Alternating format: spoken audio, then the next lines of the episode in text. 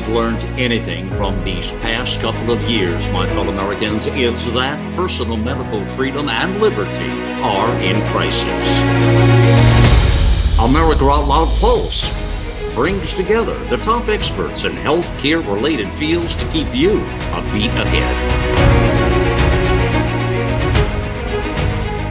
What would be more boring than always being around people who were just like you? I'm Dr. Marilyn Singleton. Welcome to America Out Loud Pulse, a beat ahead. Over the last 20 years, researchers have delved into something called social determinants of health. That's the impact of an individual's personal circumstances on their health and well being. For many, many years, as part of their routine, doctors have been taking what's called a social history the physicians who actually listened to their patients knew what these recent studies have concluded. Clinical medical care only accounts for 20% of health outcomes, and social circumstances account for a whopping 40%. The increased interest in social determinants of health coincides with the recent focus on racially related issues in the United States. Policymakers note that interpersonal or systemic racism is a threat to health. On the other hand, basic common sense tells us that positive relationships at home and at work and in the community can help reduce the impact of various negative factors. Let's face it, relationships among individuals is really what life is all about. Since their exit from the womb, some Americans are fortunate to be surrounded by a kaleidoscope of humanity. Others grow up insulated from different types of people, music, dance, and art forms. When they leave their cocoon, they're hit with, you know, culture shock. Most of these people embrace the differences, a few of them fear them. Generally, the truth wins out. We're all human and we're all parts contributing to the whole. The vast majority of us find ways, all on our own, to work with and work out our differences and live together. I think society reflects what Doug Floyd said you don't get harmony when everybody sings the same note. And add that to what Russian revolutionary Leon Trotsky said bureaucracy and social harmony are inversely proportional to each other. We all do better when the government keeps its nose out of our business. Currently, the government and its puppets, yes, even in healthcare, keep stoking the fires of racism and won't let the embers die out. They foment social unrest so they can swoop in with the solution. Well, attention, true believers. Beware the cures for the government induced disease.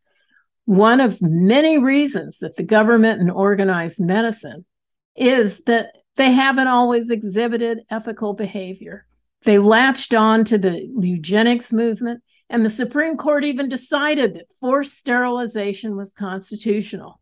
And now the power brokers are convincing people that turning their reasonably contented selves into victims is some sort of a badge of honor, a source of pride. With victimhood comes lack of accountability and ultimately disorder as frightening fiction like The Clockwork Orange and The Purge become fact, the authoritarians watch and wait for their moment to pounce. My guest today is an observer and, more importantly, a participant of life. We'll discuss how his life merged a lot of intersecting roads together.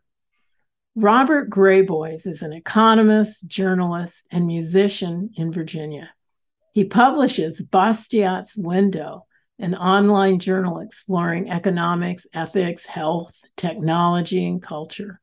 He has a PhD in economics from Columbia.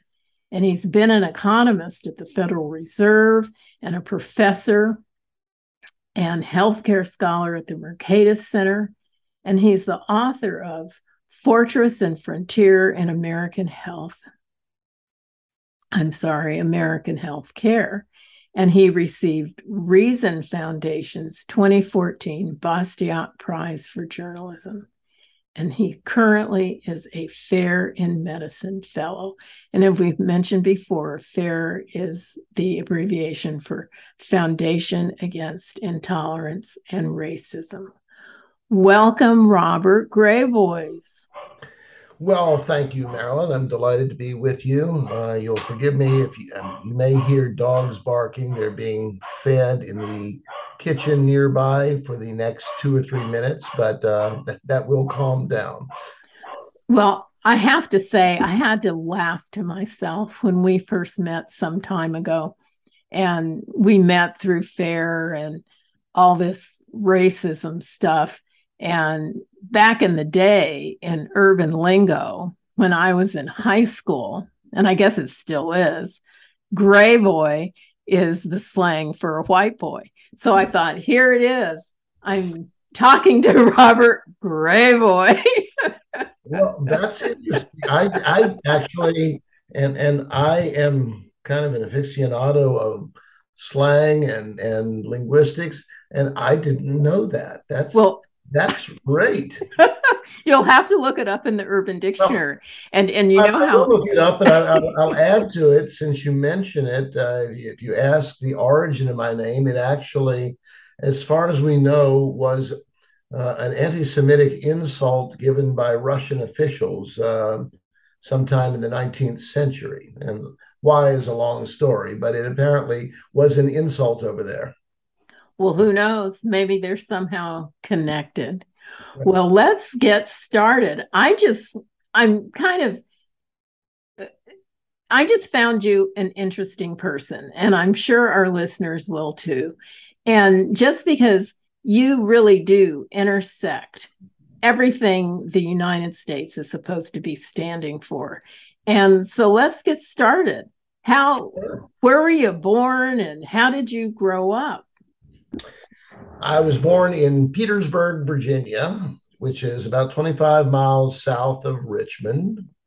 It is best known because it was the scene of the final great battle for about two years of the Civil War. And when Petersburg finally fell, it was the Confederates had no choice other than to head up the road to Appomattox, where it all ended. And it was it was it I don't know it was kind of considered a recent event in Petersburg. And just as a a small thing uh, I lived two or three blocks from battlements the the remnants of the the battlements that had been built there. And so I rode my bicycle up and down these uh, you know fortiments that that had been been built you know, 90 years earlier, 90 to 100 years earlier in this war that was held you know, on the grounds of where the house I lived was. Uh, and it was more than a casual bit of history there. It was still living in the good sense and in the bad sense. How so? Oh, there was still enormous rancor, enormous bitterness. Uh, the you know, of course, slavery had been uh, a mainstay. The the city was somewhere roughly 50 50 black and white. Uh, it was an extremely tense time. I was born just prior to, well, you know, when I was born, uh, Plessy v. Ferguson was still the law of the lands, the you know, separate but equal ruling from the 1890s. Uh, it would fall about four months into my life when Brown v. Board of Education uh, was uh, issued by the U.S. Supreme Court. And then at that point, Virginia went into a process of 10 to 15 years of trying to throw up the barricades against Brown v. Board and to somehow maintain segregation via well the the Byrd machine government called it interposition uh, they were going to interpose themselves between the Supreme Court and the people of Virginia.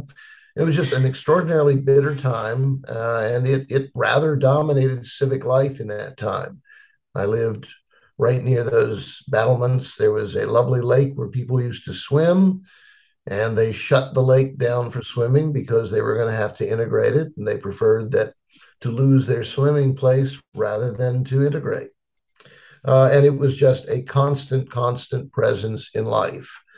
Uh, in the positive way, you could see you could see progress, and actually, it was a things were happening in in our time in our small little city there that, in small ways, made the history books. Uh, we had a the public library, which was built, which was in an old house that had been donated to the city, uh, had a stricture on, on its deed of transfer that said that no African American could ever be served on the first floor or could enter the building and go into the stacks. Uh, they had to go to the basement through a side door. And sometime in the early 60s, when the civil rights movement was revving up, uh, a group of uh, African American citizens led by I have to remember which they were, but I think it was a, a, couple of preachers in town walked in the front door, walked up to the front desk, and in what uh, what I would say is an early version of trolling, he walked up to the front desk and asked if he could get a biography of Robert E. Lee. um, but, the, these these things, and it it made national headlines, and it was sort of the beginning of the end. And so there, and there were there were a lot of inspiring people like that who uh, who fought the good fight, and ultimately ultimately won.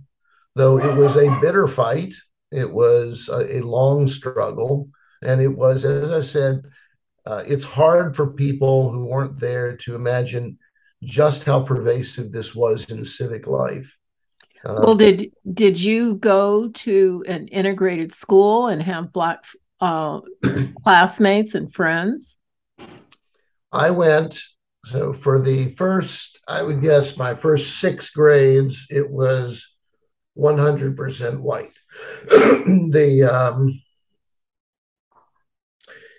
probably when I was in seventh grade, which would have been around 1966, 1967, three or four Black students came to our school, which was a courageous thing to do. Um, one in particular, maybe maybe two of them, um, daughter or daughters of a man who would become the first African mayor, African American mayor of our city.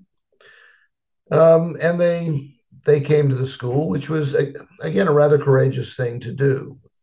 Um, I don't think they at that stage ever faced any violence. Um, but it was certainly, for many people, an uncomfortable thing, and I always admired them for doing it. So I went to high school in 1967 through 1972.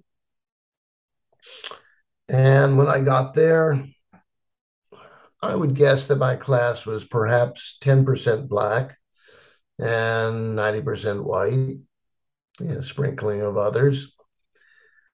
And then in my junior year, the 100% black high school merged with ours.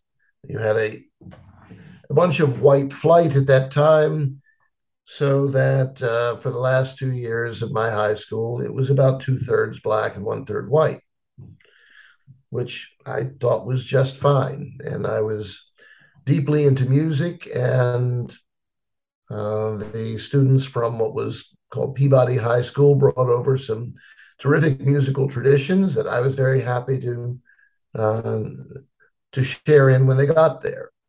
But it was really that year that it totally integrated, and we had. I was talking to one of my classmates Tuesday about this. Um, we did have one riot uh, quite a violent affair. As far as I know, it was not students, it was outsiders coming in to make some trouble. And it was over fairly quickly. And while there was some tension, the, the, the last two years of high school were, I, I, they were they were extraordinarily enjoyable for me, and I, I have a lot of friends from from that era.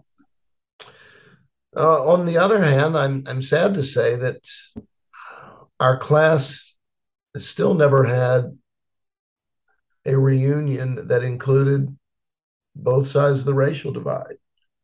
Uh, I've never actually been to a reunion on of, of, either side. I, I actually there was one that was primarily or exclusively uh, black students this year, and I would have gone except my wife had just had a knee replacement, so I couldn't get out of the house. But it's a sad thing, and I, I talk about it all the time with with both black and white friends from my class, and a shame that they still 50 years later still haven't quite gotten the act together to get together. Well, so, you know, you say that, but what's mm-hmm. sickening is now these students, after years of clamoring for integration, that's my generation, and being thrilled that we could go the same places white people could go, suddenly want separate graduation, separate dining, separate student unions, and all this. And it's just, it's, it's sad and you hear somebody like you who grew up and went from segregation to integration and embraced it and have these people turning the clock back. When we get back from our little break, I want to talk to you about how it appears to me that some of the way you grew up, your social history, determines some of the work you did um, as an adult. Absolutely. So I just want to thank everybody for listening to America Out Loud Pulse. As you know, we are always a beat ahead. We've got the free apps on Apple, Android, and Alexa, and the Pulse is on every weekday at 5 p.m. with an encore at 10 p.m. And the best part, iHeartRadio at 8 a.m. the next morning. So you can listen on your way to work. All shows go direct to podcast in 24 hours. The episodes are on lots of networks Apple, Spotify, Pandora, TuneIn, Stitcher, iHeart. So make it easy. Just bookmark americaoutloud.com forward slash pulse. Just to let you know the lineup, you're here we are on Mondays with me, Marilyn Singleton, Tuesdays with concerned doctors, Dr. Jordan Vaughn and Dr. Stuart Tankersley. Wednesdays with Dr. Peter McCullough and Malcolm Out Loud. Thursdays with Dr. Peter Breggin and Ginger Ross Breggin. These folks I look at as the conscience of psychiatry. And Fridays with Nurse Jodi O'Malley. And we do have a new feature if you have any questions, send them in to americaoutloud.com forward slash pulse and we'll get you an answer. And it can come from either the host or the guest. We know you love the versatility and portability of the Genesis Fogger, but sometimes you just want to set it and forget it. Well, we heard you. Introducing the UX4 HOCL Atomizer this stationary unit quietly protects you and is perfect for smaller spaces. With over a quarter million units sold in Japan, it's now available in the United States. Visit genesisfogger.com forward slash out loud to see the UX4 in action and receive a 15% discount on either Fogger with promo code OUTLOUD. With Genesis, you're ready for anything. These days, every time you turn on the news, it seems like there's a new threat to your health. Maintaining a strong immune system has never been more critical. Advanced Nutrition Company, Healthy Cell, created Immune Super Boost to help you strengthen your immunity. Unlike other supplements that don't work, Immune Super Boost is not a pill. It's a gel you swallow with ultra absorption of science backed nutrients proven to support immunity, like vitamin C, D3, zinc, elderberry, and echinacea These physician formulated gels come in a small gel pack. Tear off the top and shoot it down, or mix it in water. Boost your immunity. Go to healthycell.com and use limited time code OUTLOUD for 25% off your first order. Risk free. Love it or your money back. Guaranteed. Healthycell.com code OUTLOUD. Healthycell.com code OUTLOUD.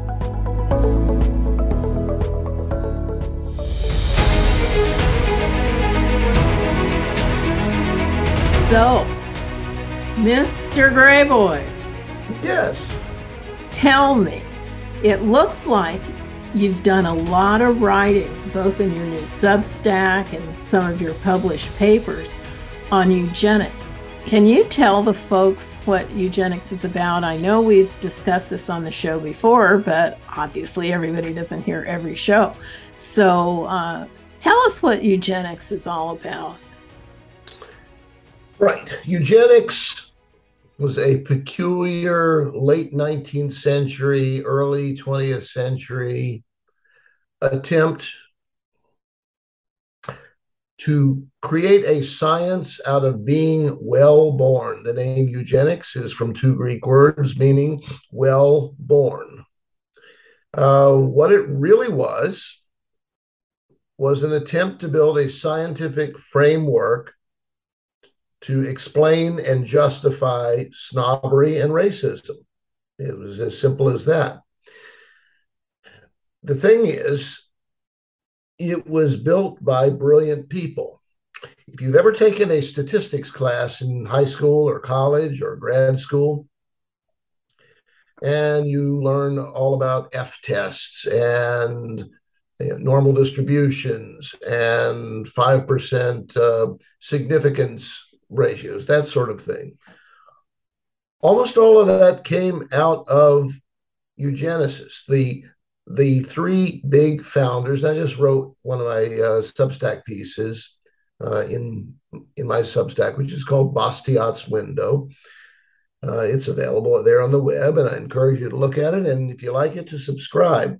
But I just wrote a piece called "The Briar and the Rose," in which I, I, I described the foundation of statistics as being like a rose bush that produces both beautiful flower and terrible thorns. So the beautiful flower is that uh, the early eugenicists, uh, uh, three men by the name of Galton, Pearson, and Fisher, created what we know is statistics. Every again, if you've taken a statistics class, you're studying the work of Galton, Pearson, and Fisher. And it became the foundation of modern science. It allowed us to have, uh, it allowed us to go to the moon. It allowed us to crack genetic codes. It allowed us to do uh, high level quality control. Everything in science today is based on statistics. Uh, and that's the the rose part of it. But the briar is that the whole thing, the whole project was originally constructed so that they could demonstrate the inferiority of not just racial groups. So they did want to prove absolutely that, you know, for example, that people of African descent would have, you know, lower IQs or something. They, that's they wanted to prove that, and and they thought they did. What they wanted to do uh, was to essentially what what it came down to. They wanted to prevent what they thought of as the bottom 10% of society from reproducing. I mean, originally, when this stuff started in the 19th century, it was sort of, oh, we want to get swell, smart, rich people and, you know, get them to marry each other and have lots of kids who will be superior.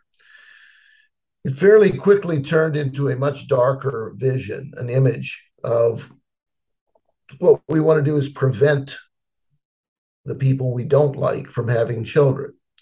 And they actually talked about euthanizing people, but the uh, and, and and this was this was not by far out crazy people. This was the Carnegie um, Institute, uh, which was issuing papers on this, which unfortunately made their way to Germany and were very influential uh, in the middle of the century.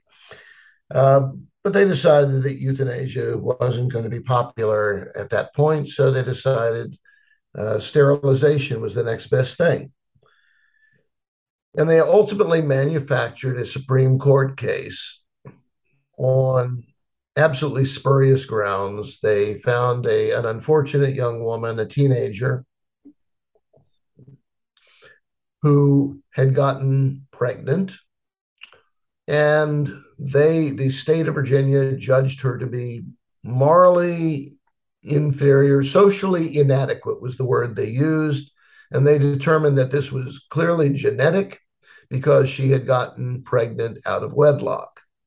Now, the, the actual story was she was living in a foster home, and the nephew of her foster parents raped her. And so the fact that she was raped and got pregnant, the state of Virginia decided uh, that she was socially inadequate and that they wanted to sterilize her. They took the case, uh, which was in many ways an absolutely bogus case, and they took it all the way to the Supreme Court, where Justice Oliver Wendell Holmes, who to me somewhat inexplicably has a, um, a reputation as a great voice for liberty, he issued the most chilling words in the history, I think, of, of the US Supreme Court, which was, and I'll see if I can pull it up from memory, the, the principle that sustains compulsory vaccination is broad enough to cover the cutting of the fallopian tubes. Three generations of imbeciles are enough. And with that, the Supreme Court opened the floodgates, and ultimately, by the 1970s, somewhere over 70,000 Americans had been forcibly sterilized uh, because various states in the Union just thought they were inadequate. And, and frankly, it was usually people who had been deprived of opportunity, people who had undergone hardship, and the state decided, well, this must be genetic. Uh, they would, they would, and the Nazis gave took this to great extremes. It, it it ended the use of the word eugenics. Nobody wanted to talk about eugenics after the 1930s, but it actually didn't stop for the most part until the 1970s. Virginia did its last sterilizations in 1979. And actually, in the state of California, they were still doing sterilizations, sometime without, sometimes without fully informing the person, uh, usually a woman, being sterilized. That didn't stop in California until 2014. And we wonder now do we still have the so called Mississippi appendectomies? And that's where a woman goes in for an appendectomy or something else, and the tubes, unbeknownst to her, were cut. Yes, I just uh, just watched something on um, there was a a 20 year old socialite. This was a wealthy heiress by the name of Ann Cooper Hewitt, who in the 1920s went in for an emergency appendectomy. And her mother said, She's feeble minded. Go ahead and take out her fallopian tubes while you're in there with, without telling the daughter. The daughter apparently was something of a wild child. Uh, it also came out that the mother stood to inherit a vast amount of money if her daughter did not have children. Uh, the, the, the, will, the will had been written in a strange way. So these laws were used in, in awful ways. Uh, a lot of it was actually used against um, white people because, I mean, in, in the state of Virginia, and I, maybe overstating the case slightly, but the state government of Virginia, I think, um, consider well, there's there's no use worrying about uh, African Americans because they're a lost cause anyway. But what we can do is perfect the white race by uh, by sterilizing a whole lot of the ones we don't want reproducing. I have to tell you something. I have to interrupt sure. you here because what this reminds me of growing up, I was it was it would have been in the 50s that there is a movie. Now, this is true, and I don't know if it's going to pop up on imdb.com or not, that was called Poor White Trash. And there, the ad for it the big poster ad for it was never had no money, never had no cash. That's why they call me poor white trash. And I'll just never forget it. It was it was enigmatic of what you're saying now that you know it, it's not just minorities when people get in this mindset this superior mindset that no one can escape yeah i'm uh, I'm, I'm as we're talking i'm uh, looking for a quote if i can quickly pull it up yes here it is so the leading eugenics expert in the united states was a guy who was you'll see defined as a biologist, but he really wasn't a biologist. He, uh, I forget what his background was, some educator. But Harry Laughlin became uh, the leading voice, and he was a key witness in the Buck v. Bell Supreme Court case that I just described. He never met the young woman, and yet he testified against her. And yes, I found it here. He called the members of her family members of, quote, the shiftless, ignorant, and worthless class of antisocial whites of the South. There you go. And, you know, on the basis of his testimony, he was a key witness, even though he had never met this woman that he testified against. Uh, the Supreme Court, by a large majority, held uh, held for his side of the case, and the floodgates were opened for mandatory sterilization. And now you did get a lot of what you were talking about in North Carolina. Uh, the state of North Carolina had a eugenics board into, and I, I, should know because I just wrote about it. I think it was into the 1970s. They had a board of eugenics.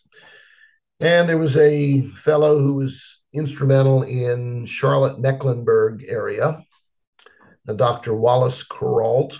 His his son Charles Kuralt was a famous CBS uh, commentator, but Dr. Wallace Kuralt uh, was instrumental in pushing lots and lots and lots of uh, sterilizations, especially among African American women. One of the nurses in the public health system there, I remember reading a quote from her saying, I never understood why so many African American women were in need of hysterectomies until this stuff came out in the news. And she's in, in her heart, you know, realized that's what they had us doing.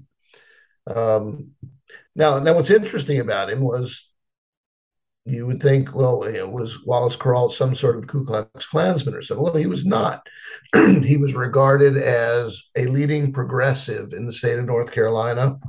Uh, this stuff was viewed as, un, until it faded away, it was very much viewed as sort of exemplary use of science. It was uh, people people from both sides of the political aisle were were very much in line with this stuff, but it really, more than anything, came out of the progressive movement, uh, out of Woodrow Wilson's and the Theodore Roosevelt's and people like that. Well, you know, this is you talk about this, and I'm sure if any younger people are listening, they think, so what? That's in the past. I know you teach this to your students. Why is, is it so important for young folks or folks that, um, you know, haven't heard of this before to know about it? That it doesn't seem, and I have my own opinions about this, we'll hear yours, that it isn't really in the past. No, it's not. So I used to ask students, now I actually haven't taught, I, I taught for 19 years. Uh, my students tended to be mostly doctors, nurses, uh, health administrators uh, in master's and doctoral programs. And they were mid career people. These were sharp, top of their fields. And I used to, first of all, I I'll admit I went through one of the programs that I later taught in. And while I knew somewhat about eugenics before, I really was blown away by something, by a little film that one of our professors showed us called The Lynchburg Story. And uh, you can find it out on YouTube. It's, it's not a terribly good recording out there, but it's still perfectly good for listening. There's a little bit of buzzing at the beginning, but that ends. Uh, Lynchburg was the site of the sterilization mill for the state, uh, at least for the white people. Uh, I think actually a lot of for for African Americans were, were done in my own town at a place called Central State Hospital. But anyway, I was blown away by this film, and I've shown it to every class I've taught since then, which was probably I probably taught. Uh, I think it was 48 grad school classes in health administration and, and health studies and probably another dozen or two for undergraduates. Uh, and I've never, never stopped being in awe of this little obscure documentary. And the thing is, my students, again, these are top level doctors, med school professors, such, most of them had never heard any of this. They didn't know a thing about it. And this is stuff that was happening in their lifetimes. And you know, my mother, who was a bright lady, I showed her the film, and she said, "Why didn't I ever hear about this?" I said, well, "Mom, why do you think you didn't hear about it? Because they didn't actually want to talk about it. They did want to talk about it in the 1920s and 30s. They couldn't shut up about it. If you look at the newspapers back then, they were bragging about it all over the place. Uh, sometime in the mid to late 1930s, both because of what was happening in Germany and because the, the people doing eugenics in the US were becoming revealed as charlatans.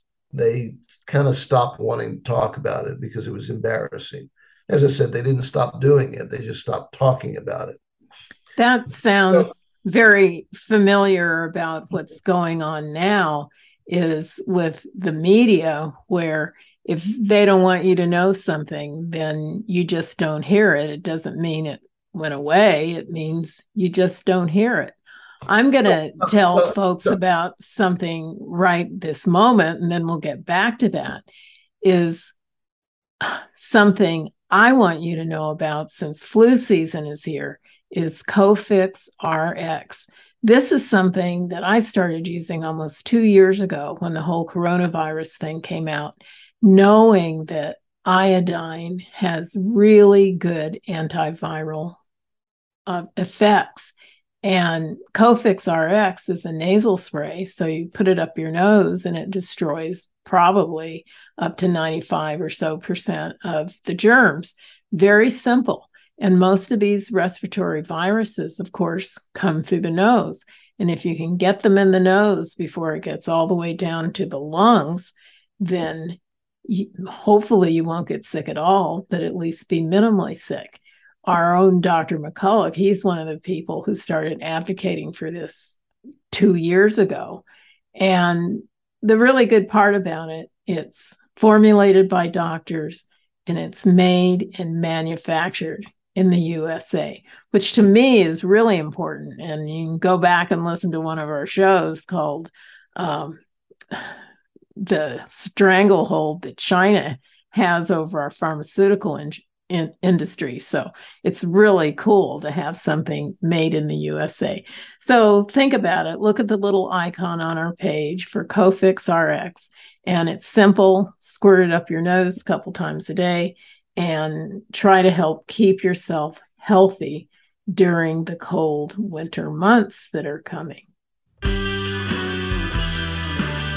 All right, you've all heard Malcolm and the great Dr. Peter McCullough talk about the povidone iodine based nasal spray Cofix RX. They talk about it because it's a product that actually works in combating colds, flus, and coronaviruses. Cofix is made in the USA and recommended by thousands of doctors and pharmacists nationwide. It's simple. By attacking viruses where they incubate, you make it easier for your body to heal. Check out the Cofix RX banner ad on AmericaOutloud.com and save 20% by using promo code OUTLOUD. Hello, I'm Ben Marble, MD, and I founded MyFreeDoctor.com as a donation supported faith based nonprofit with a mission to save lives by delivering free doctor visits to patients in all 50 states of America. MyFreeDoctor.com treats a broad range of health concerns like COVID 19, long COVID, sinus infections, urinary tract infections, rashes, medication refills, and more. So please visit MyFreeDoctor.com where we're healing America one person at a time.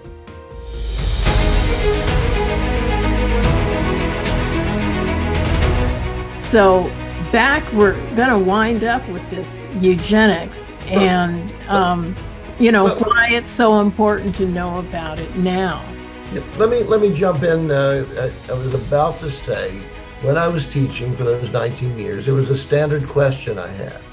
I would teach them eugenics, and I would say, look, these people thought they were absolutely sure they were doing the right thing. They were sure that this was science at its best. And the people who were, you know, again, the founders of eugenics were geniuses. Uh, it's just that they had horrible judgment in uh, in certain respects. And I said, I want you to think about what you do in your jobs every day and try to think what are you doing today that you're convinced is a good thing but maybe, just maybe, a hundred years from now, your great grandchildren are just going to be embarrassed to death by what you did and said and ask, what were they thinking? How could they have possibly thought that this was a good idea? I said, and I don't want you to say something that you're you're convinced will be thought of that way, just something that might be thought of that way. So again, I, I stopped teaching. I haven't taught in about five years. And frankly, during all those years, it was a tough question for them to answer.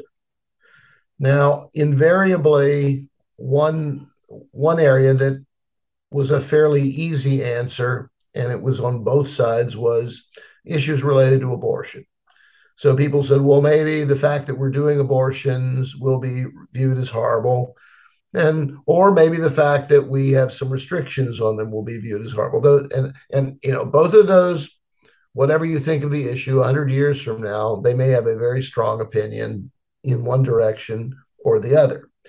But beyond abortion, they had a very difficult time coming up with things. They they would do it, but it was tough. If I were to ask a class that today, I think it would be far easier. I think I think that we wouldn't have enough time in the class to list all the things that are concerning. So, for instance, there's much talk about fine tuning, you know, designer babies.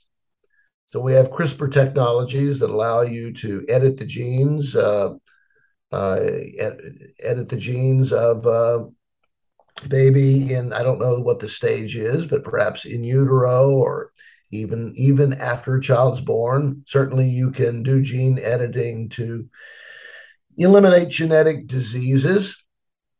But if you can do that, you can also edit genes to do other things. So, what will they think of genetic editing 100 years from now? How enthusiastic are we going to get on that? Are people going to say, well, here are the, I'd like one with this, these color eyes, I want this, I want uh, I want them this tall, etc.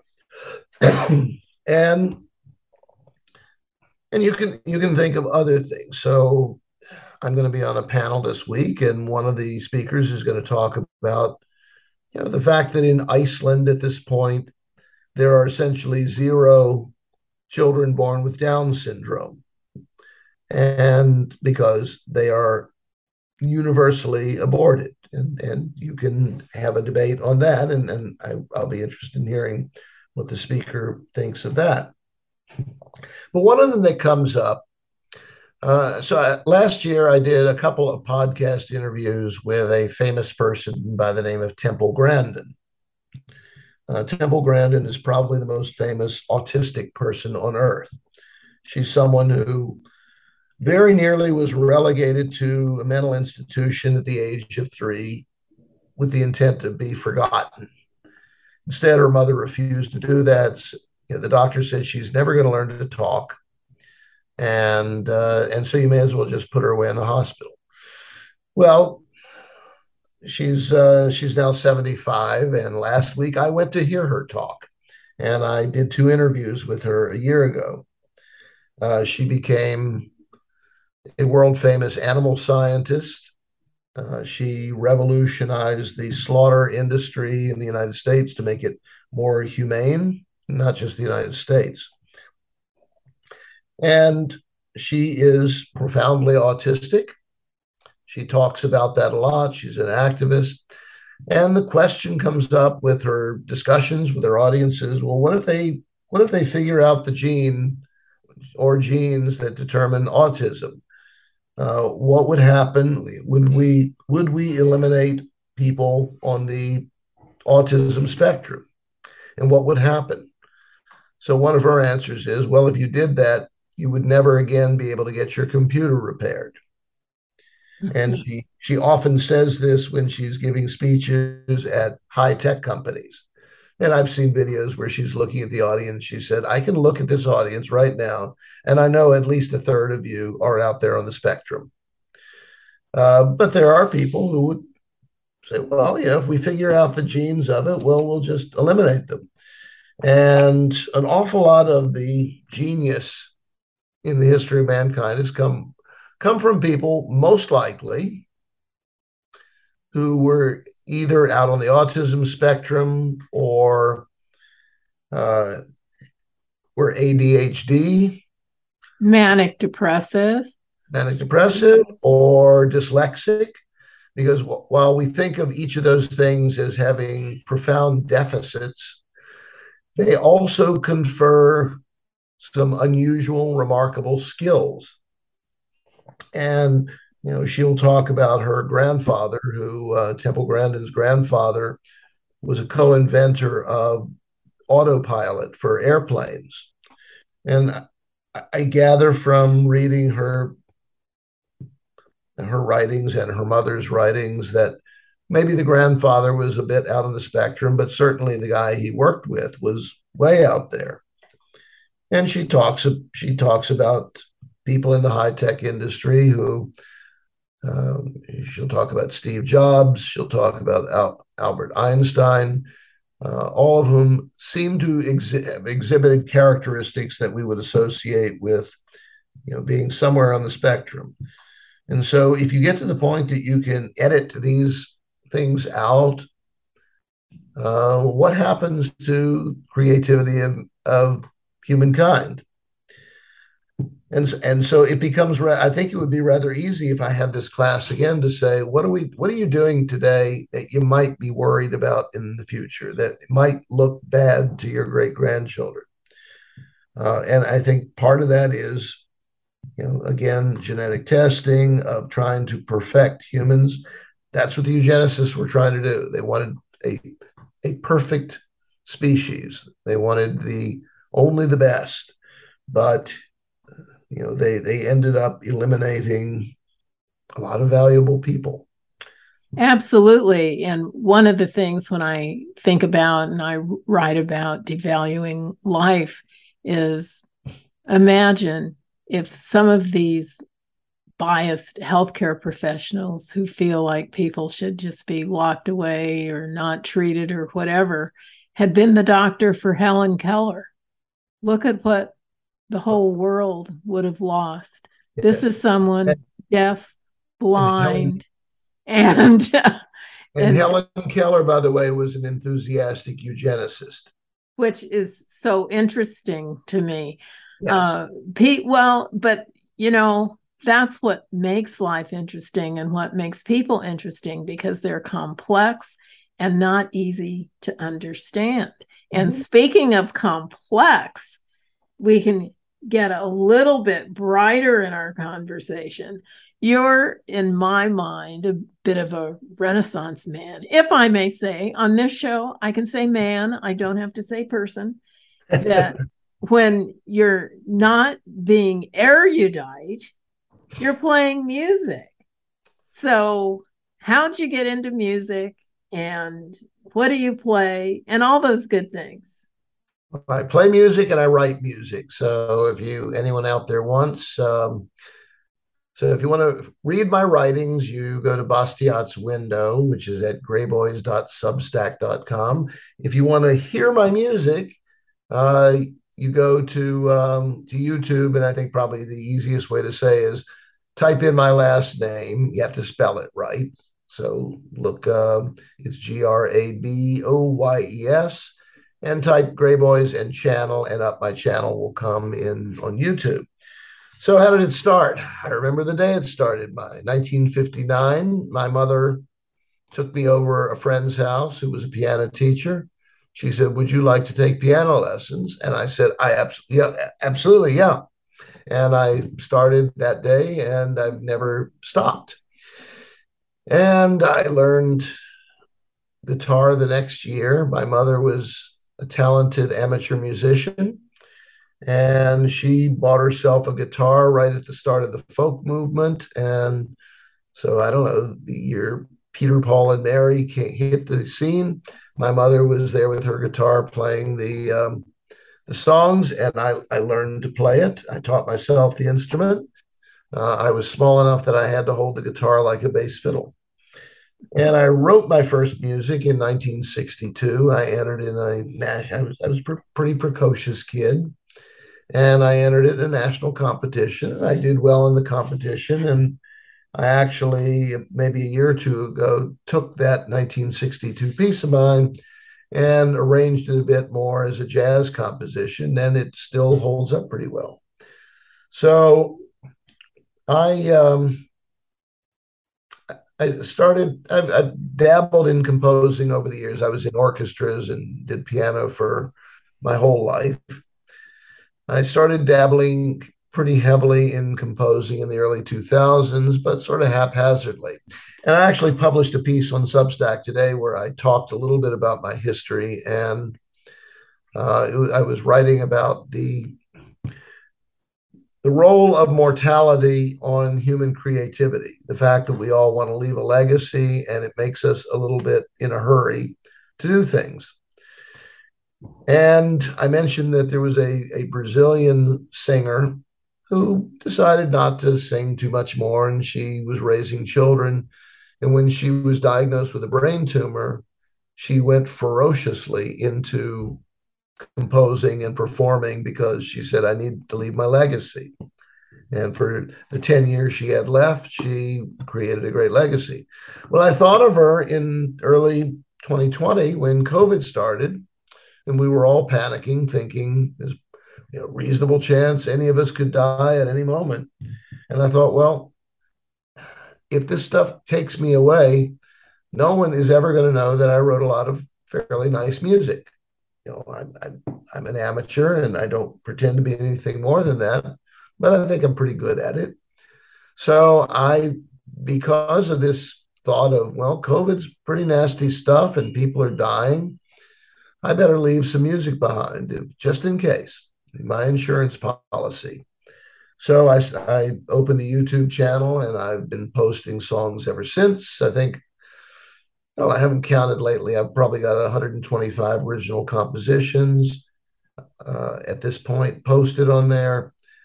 I've probably got another 50 to 75 in the works. I'm I've got a goal. I'd like to have 200 up by the end of the year. I don't know if I'll make it, but but I'll get close. And and it's just something I love doing. And my wife's an artist, and we've started pairing her paintings with my music. So when you go out there, you get two for one. You get my my music and her paintings, and and she's very good. So it's something we we didn't have a moment of boredom during all the lockdowns and quarantines. Uh, she was downstairs painting, and I was upstairs writing music. And you know, now that we're not quite so worried about the mortality part, it's still uh, a great deal of fun to work together with her and, and and produce these works of music and art. Well, in our last couple of minutes, I just want you to make this triangle, all the points meet where your upbringing in Jim Crow South, your mm-hmm. musical avocations and talents, your teaching of eugenics. How do all these intersect? Sure. So, of these things, certainly the racial stuff came first. I became aware of that at a very early age. And, and I'll add one of my mother's great points of pride was that a book came out on the life of African American soldiers in our town in the 1950s and 60s. And my parents had a little clothing store there. And the book gave a shout out to them as one of the few places in town where they could go and be treated as equals. And that was a source of just, you know, my, my parents were not political activists of any variety. They just were moral, they were ethical, and they weren't going to have separate restrooms or separate changing rooms or anything in their store. And it was just, that's the way it was. Um, so that's where it started. Now, in the music, you know, I, I, I knew lots of people at both sides of town, and especially when we got into high school and I was very active in music, and the African American students came over from the other high school.